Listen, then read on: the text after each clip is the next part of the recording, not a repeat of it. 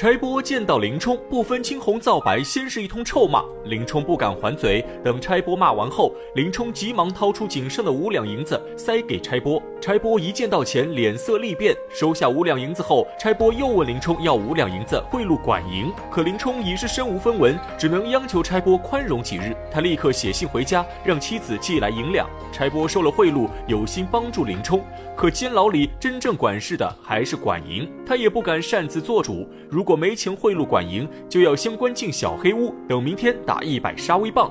遇到体质差一些的，一百杀威棒足以将其打成残废。林冲一听，心中叫苦，可他实在没钱贿赂管营，只能跟着差拨去小黑屋。走到半路，刚好遇见管营在准备酒菜，差拨随口一问，这才知道柴大官人打猎路过此处，顺便要进来喝杯薄酒。林冲虽然远在东京，可也听过柴大官人的名号。这柴大官人姓柴名进，绰号小旋风，是大周柴世宗的嫡派子孙。当年赵匡胤陈桥兵变，夺的就是后周江山。赵匡胤建立宋朝后，封后周小皇帝柴宗训为郑王，许下承诺，保证柴宗训及其子孙永享富贵，而且还赐给柴氏家族铁券文书，凭此券，柴家子孙犯罪永远免死，因此柴家后人过得十分滋润。柴进虽然有丹书铁券护身，在沧州无人敢惹，但柴进并不是刁蛮恶霸，反而仗义疏财，最喜欢结交英雄豪杰，被誉为当世孟尝君。二人说话间，柴进带着庄客已经来到营前。林冲心中一动，他知道如果跟着差拨进了小黑屋，那就永无出头之日，早晚会被折磨致死。而柴进的大名如雷贯耳，只要让柴进注意到自己，肯定能争取一线生机。想到此处，林冲立刻动手打倒周围官兵，跳下楼梯，跪在柴进面前。柴进看林冲抱头环眼，相貌非凡，虽然带着枷锁，行动不便，仍能几招打翻众多官兵，可见其身怀绝世武艺。柴进已起了爱才之心，出声询问林冲来历。林冲将自己遭遇如数说出。柴进听后欣喜若狂，他混迹江湖多年，早就听过林冲的名号，却没想到二人会在此地相见。柴进立刻上前扶起林冲，请他入座喝酒。只是，旁边庄客提着一个食盒递给林冲，神情傲慢，语气轻蔑。林冲细看食盒，只见里面放着一盘肉、一盘饼，还有一斗白米和十贯钱。原来柴进名气太大，平时有许多人来投奔柴进混吃混喝。柴进家财万贯，心胸宽广，也不管对方真假，只要有人找他，就送这些东西。柴进手下看林冲落魄穷酸，只把他当成一个要饭的无赖，因此有些看不起他。林冲也不生气，婉言谢绝酒肉后，转身开口找柴进借十两白银。柴进听后一愣，十两银子对他只是九牛一毛，可对普通人来说也不算小钱。二人初次见面，林冲就找他借钱，柴进心中不悦，借口出门匆忙，没有多带银两，打个哈哈，表示改日再送钱给林冲。可林冲借钱是为了打点管营，如果没钱，他难逃明日的一百杀威棒。为了保命，只能厚着脸皮再次开口，必须要在今日借到十两白银。柴进看林冲要的着急，也不好再推辞，转身掏出几十两银子，要全部送给林冲。林冲却坚持只要十两，多余的一概不要。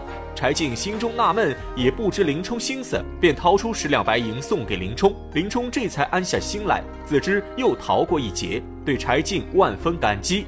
二人坐下，刚喝过一碗酒，柴进手下来报，庄上的洪教头来了。话音刚落，只见一个大汉气宇轩昂地走入营中，柴进急忙起身迎接，喊一声师傅。林冲听柴进喊师傅，以为洪教头背景深厚，也急忙躬身行礼。谁知洪教头目中无人，对林冲视而不见，也不给林冲还礼。林冲不好收手，尴尬站在原地。柴进一看洪教头如此无礼，心中已有不满。可他胸有城府，强行忍住怒气，为双方各自介绍一番。洪教头这才让林冲收礼。林冲看洪教头霸道，不敢再坐回原位，将位置让给洪教头。柴进看后心中大怒，起身将林冲拉到自己座位。他要站着端菜倒酒服侍林冲。看到柴进如此行事，洪教头怒气更盛。他往日在柴进府中作威作福，无人敢惹，柴进也十分厚待他。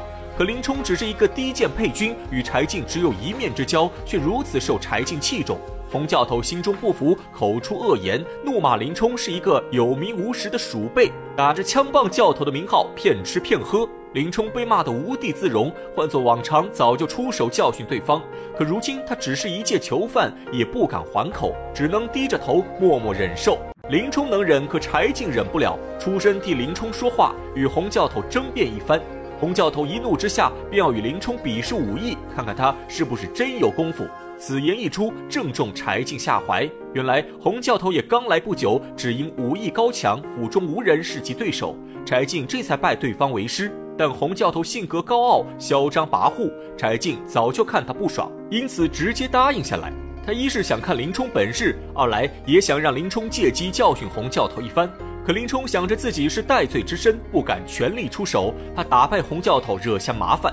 谁知洪教头实力作死，抓起桌子上的十两白银揣入怀中，直言林冲只有打败他才能拿走银子。这真是天作孽犹可恕，自作孽不可活。十两银子是林冲的救命钱。